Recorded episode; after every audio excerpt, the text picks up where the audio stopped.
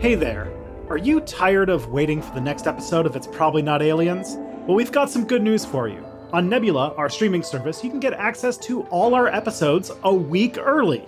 That's right, you'll never have to wait again to hear Scott and I debunk the latest ancient astronaut theory or get a movie fact wrong.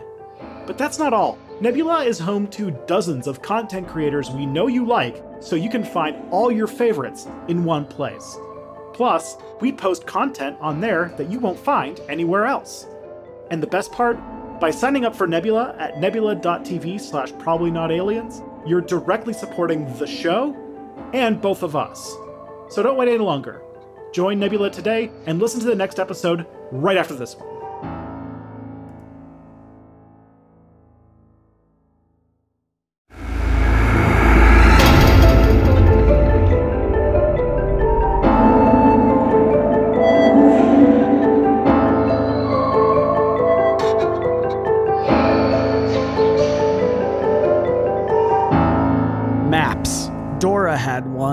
Is she an alien? I'm too old for Dora. oh Um, no. I was of the Blues Clues generation. No, not even that. I was too old for that too. Oh man. This is where the part What where the fact you? that I'm. Oh god, we were like. Uh, I don't even know it was on TV when I was a youngin because it was the 90s. The 90s had all sorts of strange TV. Man, so you say you're too old for Dora, but I have news for you. There was a live action Dora movie that just came out fairly recently, so you could have just hopped onto that bandwagon if you wanted to. Now, what they need to do is if you know how like they did Grim Dark Archie and Grim Dark Sabrina the Teenage Witch, where they were like, let's take this uh, 10 cent comic book from the 50s about like, I don't know who I'm dating. Or I like hamburgers, but instead they like decided to make it like some sort of teen drama where people I don't know what happens in that show because I didn't. Just there is no show made less for me. There's murder mysteries, I think, is what it is. oh boy, yeah, I can't wait till they do uh, Grim Dark Scoob. Grim Dark Scoob. There have been fan trailers for Grim Dark Scoob, and some of it is okay. I don't hate it. It's not for me, but it if it gets more people to like Scooby Doo, I'm here for it. Even if it's like, you know, Scooby ate someone. Like zoinks. I don't know what the Grim Dark thing would be. But we could do like a geography show grip. Like we could have Dora versus Carmen Yeah. Sandiego, and Oh, that's it's a fight to the death. Oh, that's real good. I like that. Where in the world is Carmen Sandiego? Well, I gotta find find her on my map. It's the map. It's the map. It's the map. It's the map. You get the song. What a setup! Talking about maps today. Yeah. Uh, so, hi, Hi. welcome to. It's probably not aliens. Oh, you were here this whole time? We didn't realize we were podcasting. We just record our conversations with one another all the time, always. And now you're listening to it. That's pretty good. Uh, my name is Scott Nicewander. I know nothing about anything, and I'm here to learn along with you all. I'm Tristan Johnson, and uh, once a week I go into a sort of hole where I look up.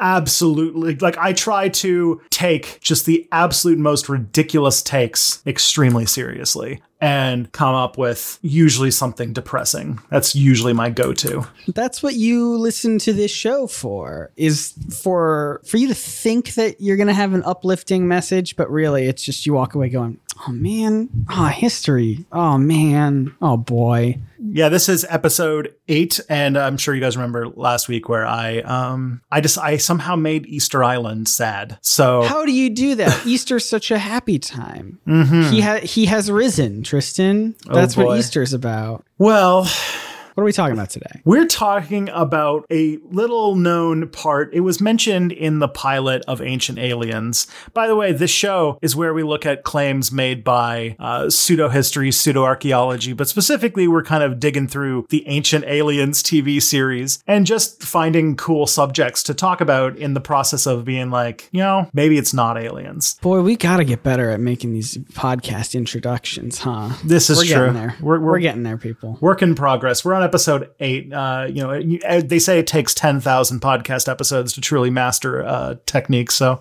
Oh, well, we're on our way. A couple more months. so this is a little bit that was mentioned in the pilot, and then they immediately dropped it and pretty much never mentioned it more than like a glancing thing until they decided to do a special Antarctica episode for season 14. How many seasons is it on right now? This show, do you know? Uh, if I recall correctly, uh, season 16 is currently airing. Did you know there are more seasons of Grey's Anatomy than this show? And I've watched almost every episode of Grey's Anatomy at this point during the global pandemic. Oh gosh. So, uh, these are the two shows that have filled my time void Grey's Anatomy and Ancient Aliens. And there's a lot to talk about. Yeah. So, this episode we're talking about today is a little one. And also, this goes into some stuff that I think is really cool. It gets into Ottoman history. It gets into the sort of Mediterranean world and also the art of map making and like what ideas and technologies existed in these periods to sort of hash out how you make maps without satellites. Yeah. And also, uh, there's a few other things that are just also super fun, which is one, we're talking about the Piri Reis map, which is named after its creator, but also that this map has dual purpose because not only do the ancient aliens people love this map, but so do the Atlantis people, the people who try to prove that there's a hidden continent called Atlantis. Oh, that's fun. Yeah. And also, they like this map.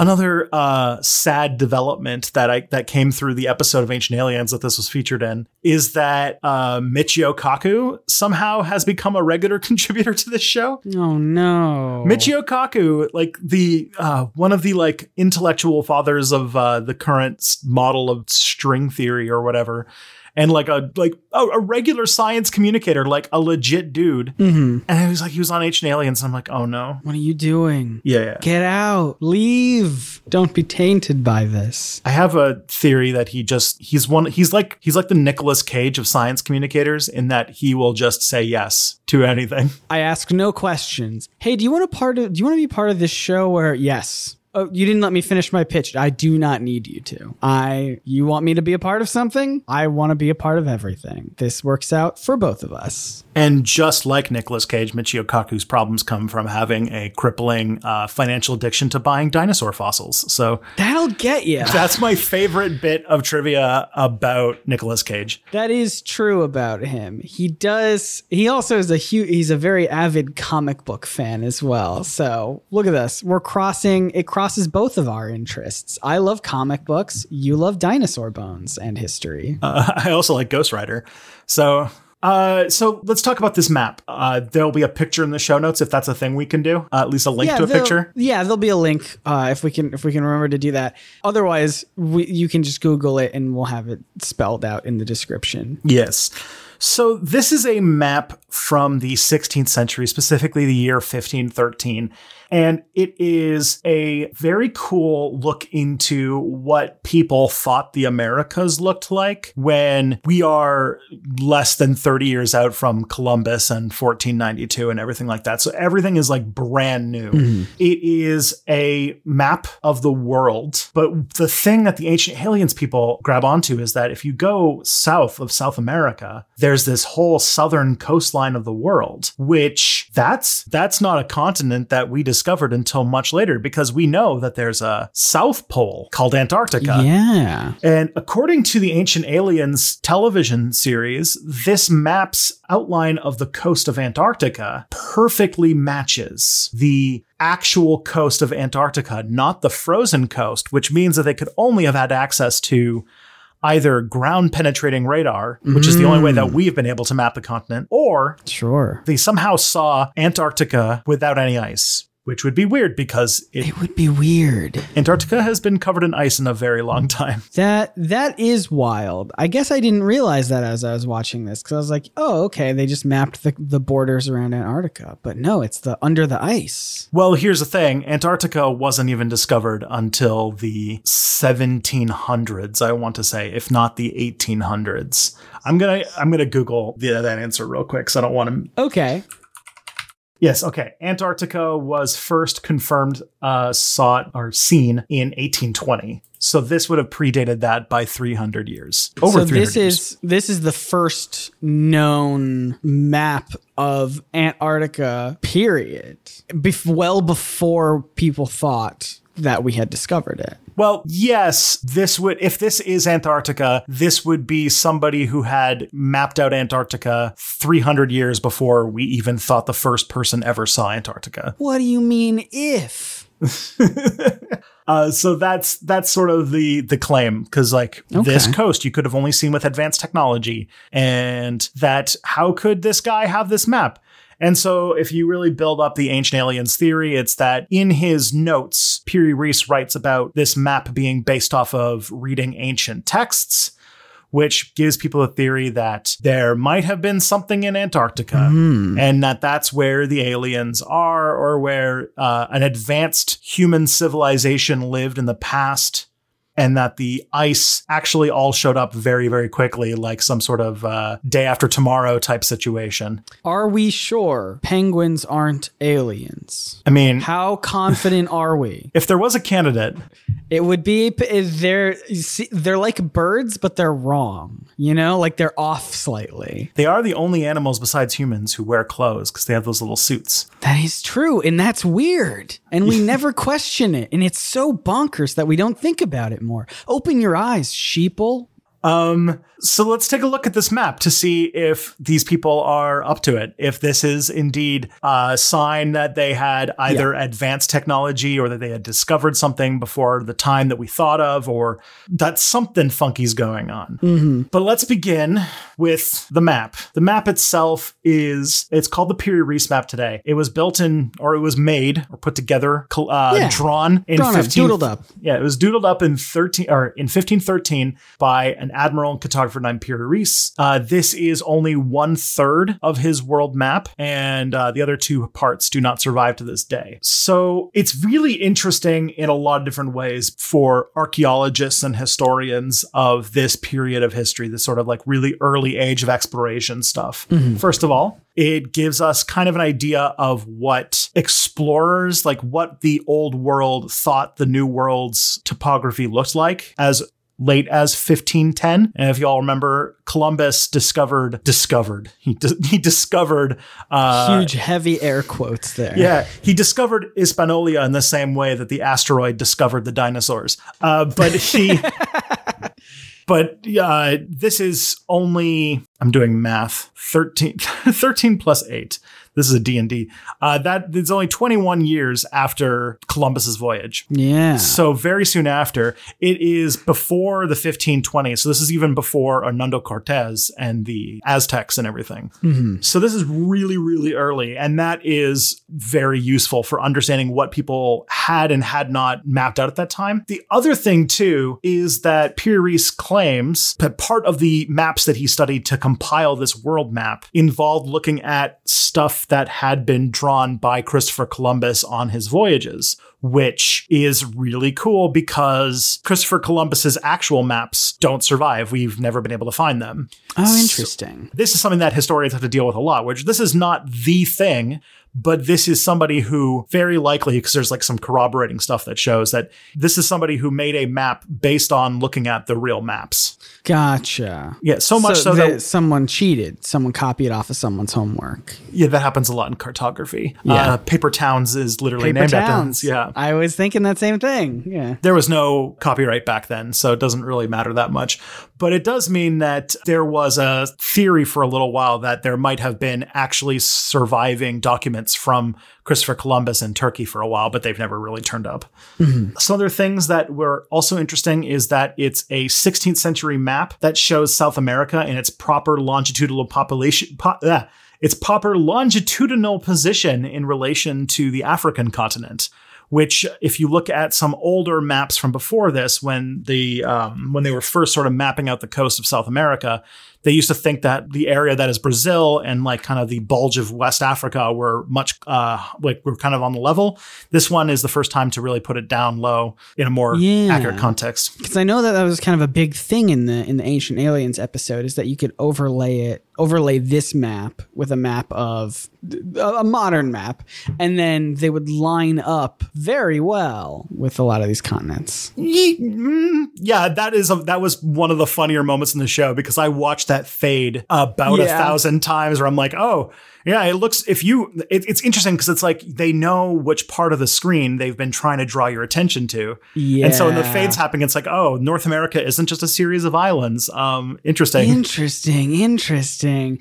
Yeah, they do. It's it's one of the and we've talked about this sort of thing before, but like the editing tricks of, of the trying to make their arguments uh, feel a little bit more convincing than they actually are. But that being said, it is cool to know that the that the map is you know get, gets the two continents in, in roughly the the more correct spot uh, compared to other maps. That's nice. Yeah, and it's uh, it was a very big discovery when it was found in 1929, and so much so that it have spent 10 years actually on the Turkish lira. They had a little uh, drawing of the map on uh, Turkish money for from 1999 until about 2009. Oh, that's awesome. Proud of that, I guess they are. hmm The map itself is interesting. It is essentially a nautical uh, map that's used for navigation across the ocean. Fairly standard map making practice of the time. But the thing that does stick out is that the South American coast, around the level of modern day Rio de Janeiro,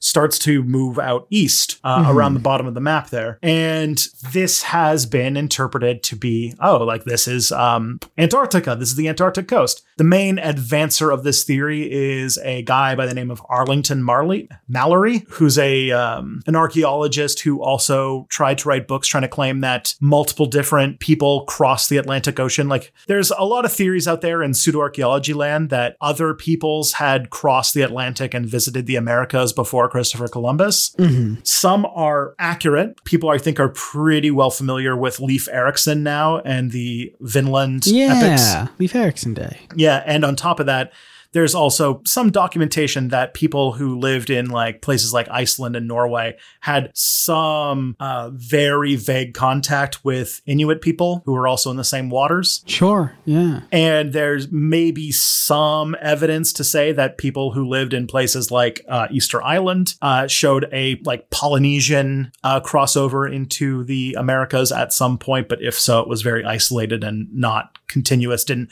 open up trade or anything like that. Am I remembering wrong, or did you make a video about this? I made a whole video series about this. Yeah, that's right. There are prominent theories that the Chinese, with Zheng He's treasure fleet, visited the Americas first. There's a prominent theory that African sailors came to uh, Mexico, and that's why the Toltec heads have a sort of uh, some some African facial features. It's interesting. There was a Roman trireme that somehow drifted across the ocean and wound up in Brazil, and people make that to suspect that maybe uh, Romans somehow got to South America. Oh my goodness. Lots of lots of competing ideas here, it seems. I mean, the most fun one is that the Church of Jesus Christ of Latter day Saints claims that after he died, Jesus went to America. And Yeah. uh, can't forget that the Mormons have their whole, they have their own branch of archaeology just designed for trying to fulfill this claim that Jesus came to America. And they have their own, their entire own pre Columbian American history that they want to work through. So but uh, so this was a so this was an archaeologist, uh, and what I should say,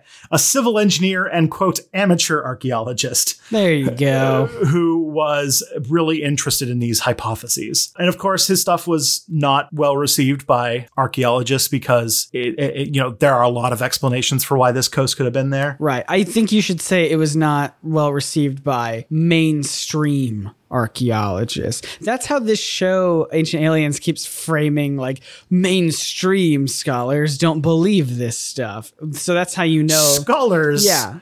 Who want to peer review all of your work. So that's how you know that these guys are the real cool rebels, mm-hmm. shaking things up. But it did get picked up by a 1966 book uh, by the name of Maps of the Ancient Sea Kings by a guy named Charles Hapgood. I, I tried to write a joke in here that that sounds like a Dungeons and Dragons supplement. Maps of the Ancient Sea Kings. Essentially, the idea that Hapgood tried to put across is another one that shows up a lot in alternative history circles and pseudo archaeology such which is this theory that before cl- the classical age sort of like the age of ancient egypt ancient greece and such uh, that there was some sort of hyper advanced civilization that actually spanned the whole globe that then was destroyed and that they lived on atlantis and like all sorts of stuff like that comes up. But this is basically what they're they're they try to say things like oh well like you look in mexico there's pyramids. You look in egypt there's pyramids. How can there be pyramids pyramids in two different places. Obviously, they had some sort of continuity that was broken up in ancient times, essentially. There was even a documentary at one point that I, if I recall correctly, was hosted by Charlton Heston that had this. That was about this. What? That's Yeah. cool. But he basically made the argument that this was proof that there was an advanced worldwide civilization that existed thousands of years before Egypt. That is uh, literally from the description of this book that I found on Amazon. so yeah, the theory is that a uh, that there was global exploration by a pre-classical, undiscovered civilization based on his analysis of this and other ancient late medieval maps. Goodness. Then these claims Okay. here we go. And then, uh, you know, two or three years after this book came out, this theory was then grabbed and incorporated into another book called Chariots of the Gods by Eric von Daniken. And Here- here we are. We're back at the source. Yeah, we did it. Another major piece of pseudoarchaeology that shows up in is also a book called 1421, The Year China Discovered the World, which is a book sort of really pushing that Zheng He theory about the treasure fleet coming to America by Gavin Menzies. Uh, this is a guy who's come up in a couple things that I've studied in the past. But yeah, Sure. th- he also tried to use this map to claim his thing. So this becomes a thing that shows up that every alternative history, pseudoarchaeology guy wants to incorporate into their narrative because it's like, wow, look at this map. Look at this shows things that you we wouldn't know about. What what's that all about? Hmm, interesting. Maps, right? How cool are maps? You know, I'm still thinking about the idea that they put it on money. They put the map on money because I think that makes for a really cool, like national treasure type treasure hunt. Because he, because in the first film, he like looks at a hundred dollar bill to, to look at a building real close, and I'm like, if you put a map on money, just try and try and stop Nicolas Cage from turning that into a treasure hunt. There's a lot of Nicolas Cage. This is a Nicolas Cage We're- every episode. we are talking about Nicolas Cage so much. He should be a, our third unofficial co-host. the reason why I think it's on the money is just because this is a uh, you know big piece of Turkish like Turkish nation building, but also I'm just saying it's fun. Yeah, and on top of that, you, there is some validity to this because the Uh-huh. the Piri Reis map is not typically put on public display. It's usually kept in archives. It's not actually put in museums very often, so Ah. the public doesn't often get to see it. So, uh, what are they hiding? What's on the other side of this uh, this hide? What are they hiding? Yeah. What do we got to look at with Benjamin Franklin's bifocals? Mm-hmm. So this is. I have to actually watch those movies at some point. It seems like it's like the more I hear about it, the more wild it sounds. You've and- never seen any of them? No, Oh, we gotta. Can we make a whole video about National Treasure? I or a, a whole podcast about National Treasure, please. I know that this is about ancient aliens, and that doesn't have to do anything with aliens, but it's still some fun history that we could look into as like a fun bonus thing. Maybe 50th episode, we'll look at National Treasure movies. That's not a promise. We'll probably forget by then, but All right, yeah, because like all I know, like everything I know about American history is just gonna, it's just gonna, there's gonna be a lot of psychic damage that comes from watching this. yeah. The second movie is about El Dorado, I think. Oh, fun. Um, yeah, and then the first movie's about just just just some just generic treasure. But anyway, we continue on. yeah. So first thing we have to do is make sure that map pedants are satisfied because one of the first things that I found out while looking in the area, like the only, the one of the places that I had to find to find people who knew what they were talking about, talking about the Piri Reis map, came from map pedants on Reddit. Um, and um, I wa- I wandered into a whole new world about how people who are into cartography have very strong opinions about map projections, and The ultimate irony is that there is not a map for getting into this new world of, of map pedantry. So what I from what I can hear is that uh, when you try to put a three dimensional object on a two D surface, like putting a globe onto a two D map, Yeah. uh, you have to warp the way that it looks in order to uh, have that work. And how there are many, many different ways to warp it for different reasons. And there are just a whole world of people who have very strong opinions on which way to warp the map uh, works. This is why in our heads we think that Antarctica is humongous and Greenland is giant because uh, our map that we typically use gets warped around the poles. Because if you think, yeah, anyways. Yeah, so, yeah. no, I get it. I get it because you, you can even you can see it. I think if you look at maps, the the lines, the longitude lines I think get further and further apart the the more that you look the more towards the poles they go to indicate that they are stretching out mm-hmm. to try and help you out that Th- not that it helps much because you still look at it and you go wow this Gr- Greenland's a really big place and then you actually see it on an, a globe the way that the earth is supposed to be displayed because it's a round thing and you're like oh wait no actually all of this in my head is wrong At some point, we're going to have to get into the people who uh, who challenge that claim that the Earth is a round thing. I was trying to dance around it, but you you got me there. So one of the claims that comes from Ancient Aliens is that this is something called a azimuthal map, which was a common type of map that was made in this period where they take some point on the Earth and use that as sort of the center, and all of the lines sort of go towards or away from that. Uh, it's pretty common in that this period, but this is not one of those. Uh, the way that Ancient Aliens describes it is that they used Egypt as the center, which, if this was an azimuthal map, that would not be what they did because a lot of Muslims put Mecca as the center of any of their azimuthal maps because cartography in the Islamic world was essentially like one of the things that it was developed for, especially was for finding the proper direction of Mecca. So, because Muslims pray towards Mecca, so they have to they went to very long lengths to try and find out how to uh, find the right direction to point and everything like that. So uh, that is a lot of the reason why the medieval Muslim world was really into developing cartography. So a lot of their maps have Mecca at the center, which makes sense in that in that sense. But um, this is not one of those. Uh, and the other thing that points out, if you look at the map, is that the equator is straight, and in any map that is doing that, the equator would not be straight.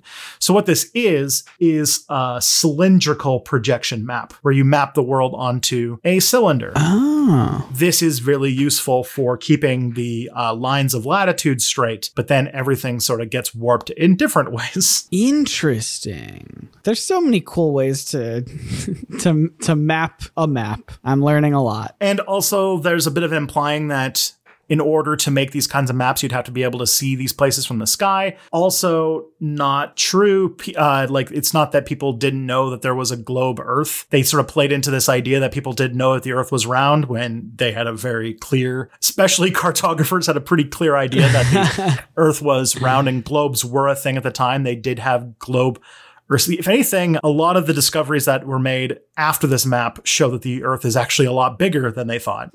And so, like, if this was a map made with hyper advanced alien technology and alien help, uh, we have to learn some things that, like, seems that aliens are not very good at making maps. the see, like the thing is, like the show tried to portray like, oh, this map is scarily accurate, and did that that epic fade uh, that really just like shows. So like, there's a there's a bunch of things that are interesting in that map that don't show up even in the fade they did. Like, uh, for example, this is like, by the way, we're getting into like hyper map pedantry here. So here we Yeah. go. Oh, Um, please, please do not go gentle on this. Let's go. So, uh, one of the people complaining pointed out that many of the rivers in the Iberian Peninsula were in the wrong place, and that the Niger, uh, the Niger River's headwaters were all in the wrong places. Okay. So the, the the sentence that I got, and this is so perfect, was if it had been drawn by aliens, they were aliens that needed glasses or a better way to distinguish water from not water. Oh, map pedants might be my new favorite people. I think this is very fun. Yep. The other thing uh, the Piri Reis map has is random islands scattered throughout the Atlantic. Uh, one of the things that's interesting to point out is that it has two Virgin Islands. Um, Interesting. Interesting. Yeah, the reasoning is probably that Piri Reis was working off multiple different maps and didn't think that they were different islands, but they were different projections of the exact same island. I see. It's like, oh, there's an island here. Oh, and this person says there's an island kind of close by to that one. Yeah, and if you look at the epic fate again, yeah, South America looks really good. Um, but at this point in the in the 15 te- uh, 15 teens, like Europeans or the old worlders, I guess I should say, had not really done much cartography of North America. So North America on the map just looks like a bunch of random islands. Right. Uh, and I think one of them might be labeled as Japan because this is before they were 100% sure that the Americas were not the east side of Asia. Gotcha. Yeah. and uh and so like a lot of like North America's map is like him taking stuff from Portuguese sailors who went up and down the coast but then also corroborating that with maps of East Asia because Piri Reis was convinced that this was also the east end of Asia. So the map is sort of this garbled Yeah. mix of those two things together. Are we sure that North America wasn't a bunch of islands that just Zord combined to form one mega island? You know what? If you think about it, we were all Pangea at one point. We all were. Is it possible that but by the time this map was drawn and today, North America sprouted out of the ocean via gigantic volcano? I mean, you do have that Yellowstone mega volcano. That could be the one that didn't go off. It all goes there. It's all from there. I'm spitting out new ideas. This Yeah. whole show is about us debunking bad ideas, and my whole job on the show is to spit out worse ideas.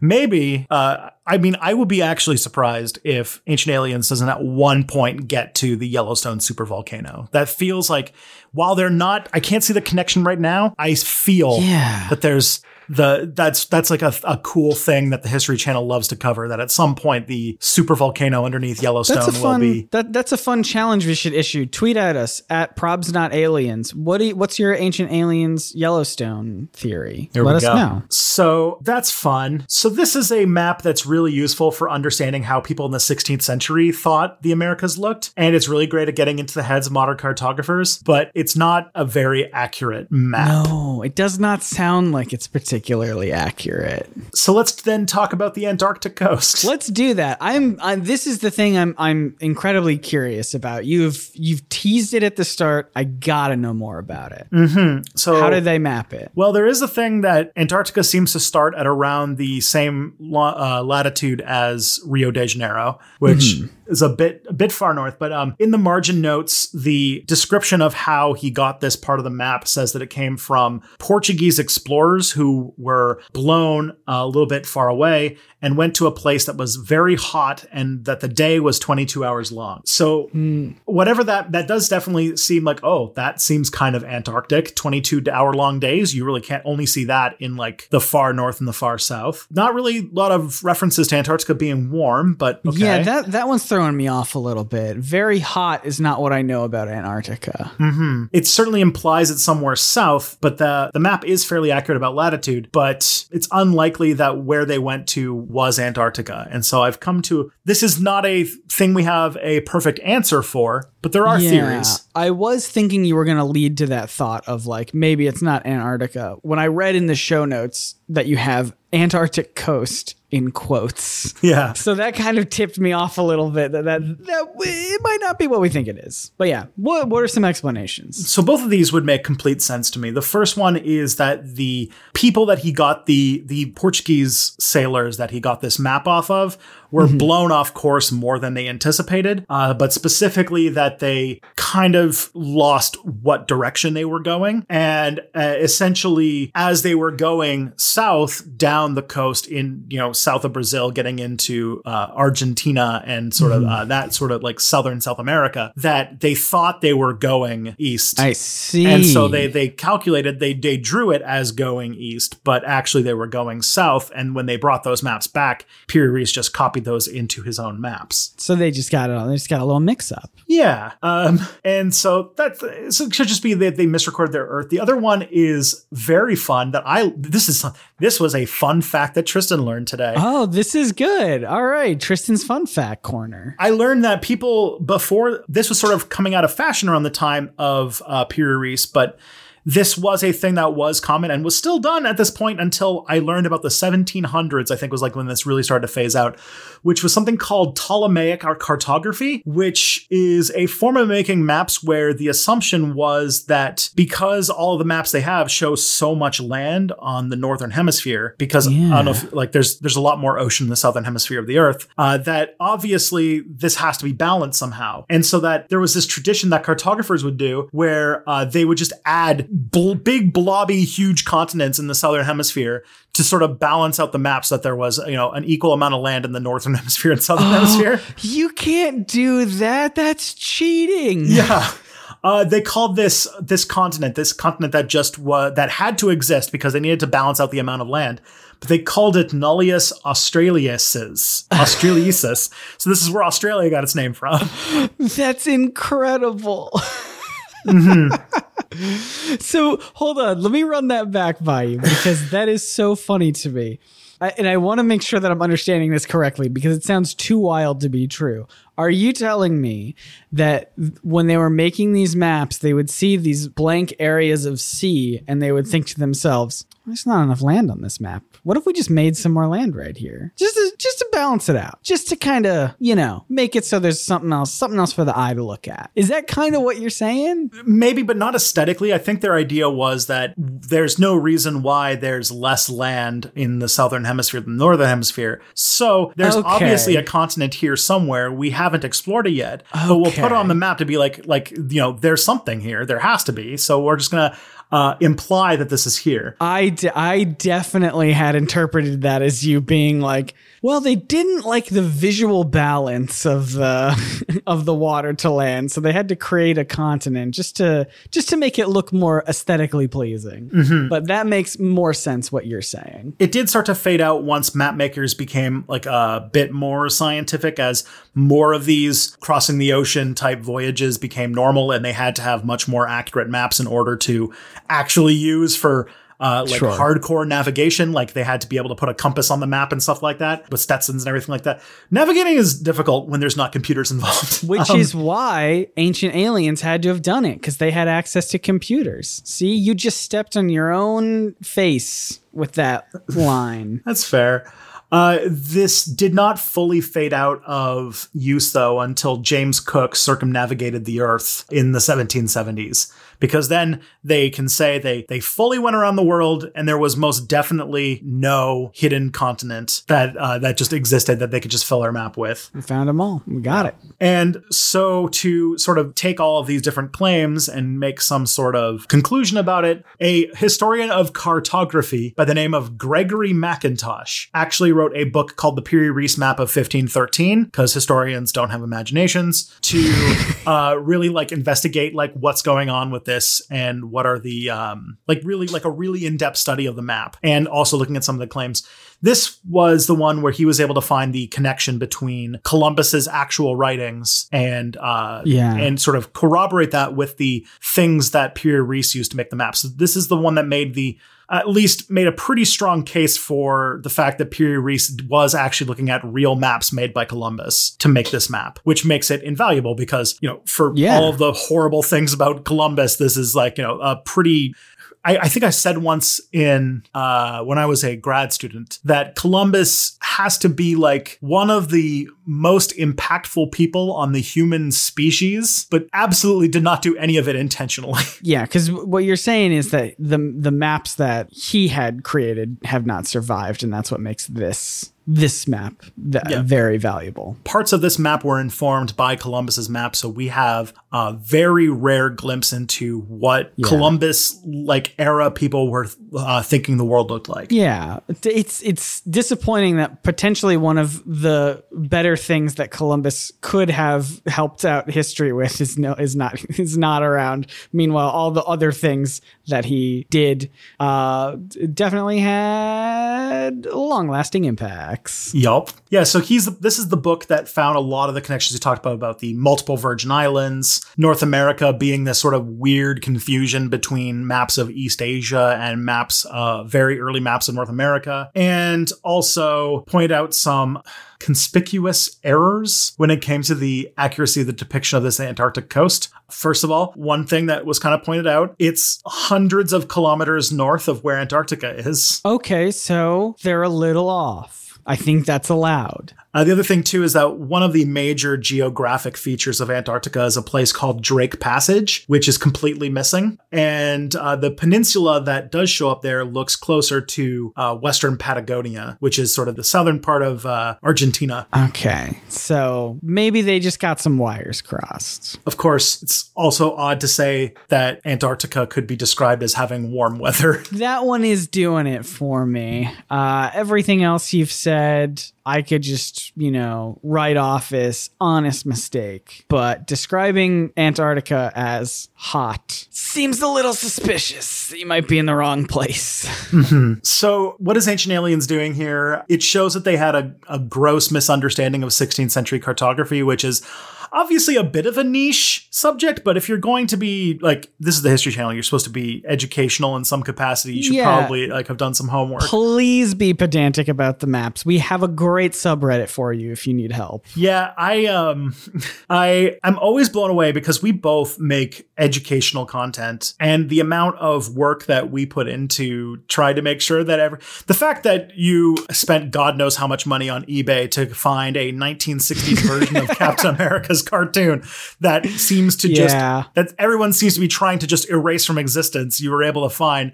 um, yeah. but they couldn't find at the History Channel somebody who could talk to historians of the 16th century cartography to talk about I- this. Was like, yeah, I don't think that's the problem, Tristan. I don't think the problem is they couldn't find somebody.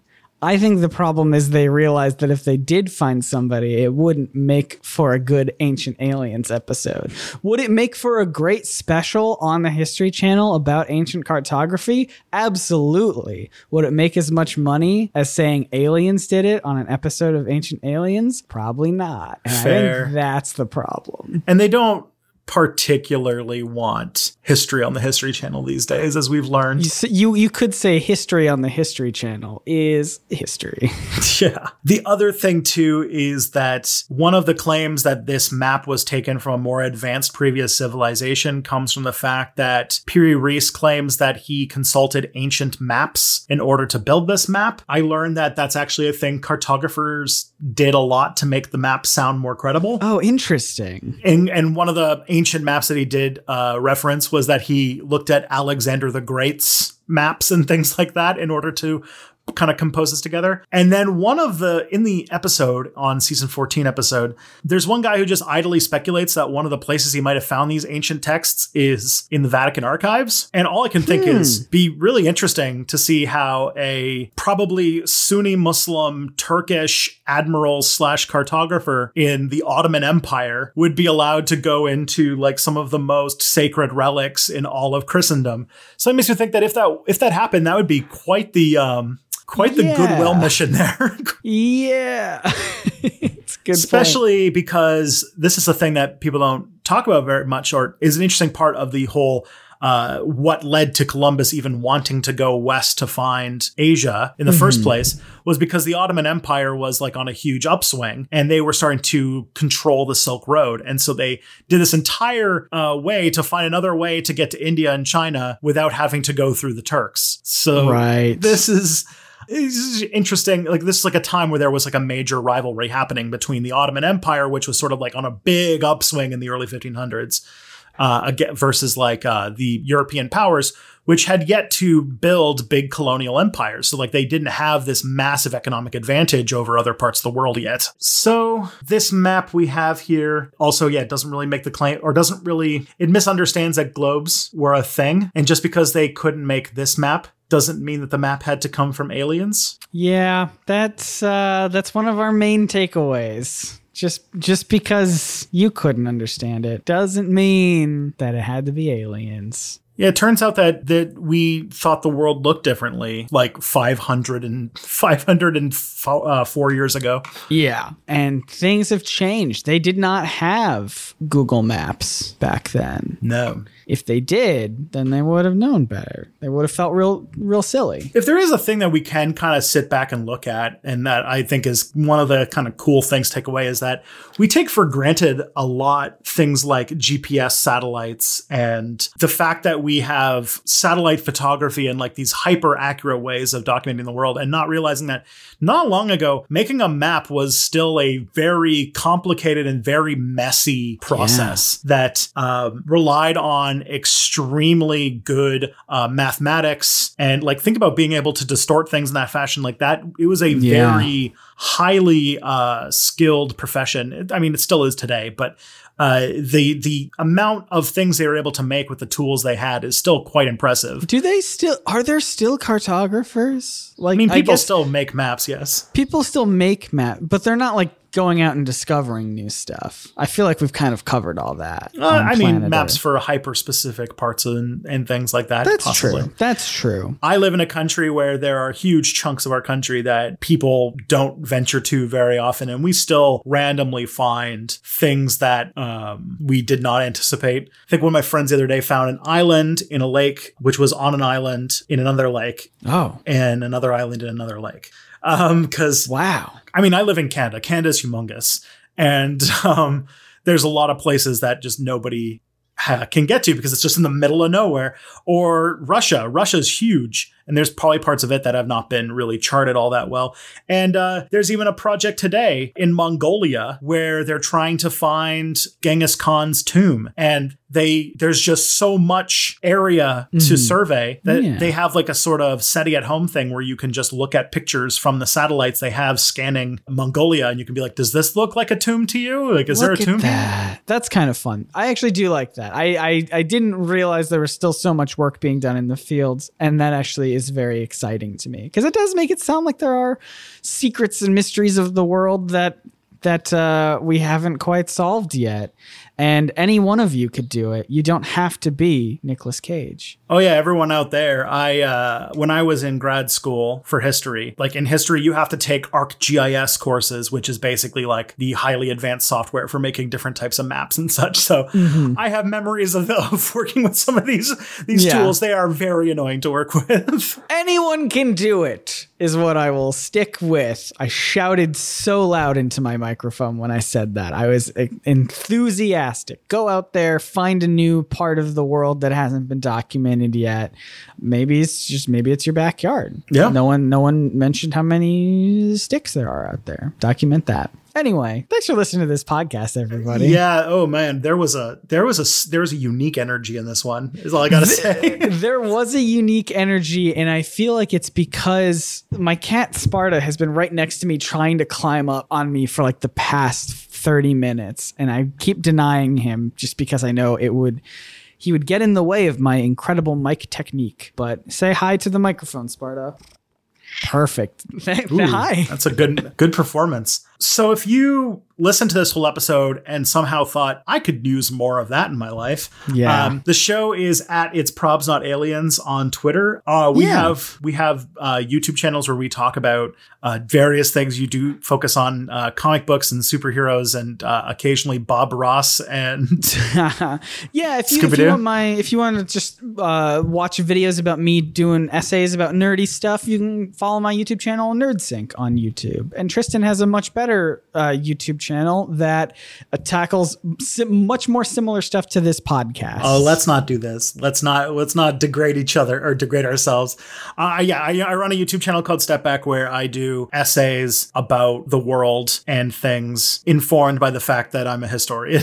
I've had to really change my elevator pitch as I've uh, realized that history is not the only thing that people come to my channel for. Otherwise, if you like this podcast, uh, we would love to get your four star reviews on whatever Yeah. uh, podcast catcher you're using to watch this, listen to this. navigate yourself. See, that's a cartography joke. Navigate yourself to wherever you write reviews and leave comments. Uh, make sure you're following and subscribe. Yeah, we were trying to be the most four star reviewed podcast on iTunes. I know that's going to hurt us probably, but I think it's just really funny goal to do. So. Uh, the good news is if you don't even like us all that much, four stars still technically pretty good rating without having to give us the full five. So it works out for everyone. And of course, tell your friends, and we will see you in the next one. Yes, until next time, my name is Scott. I'm Tristan. The truth is out there, probably.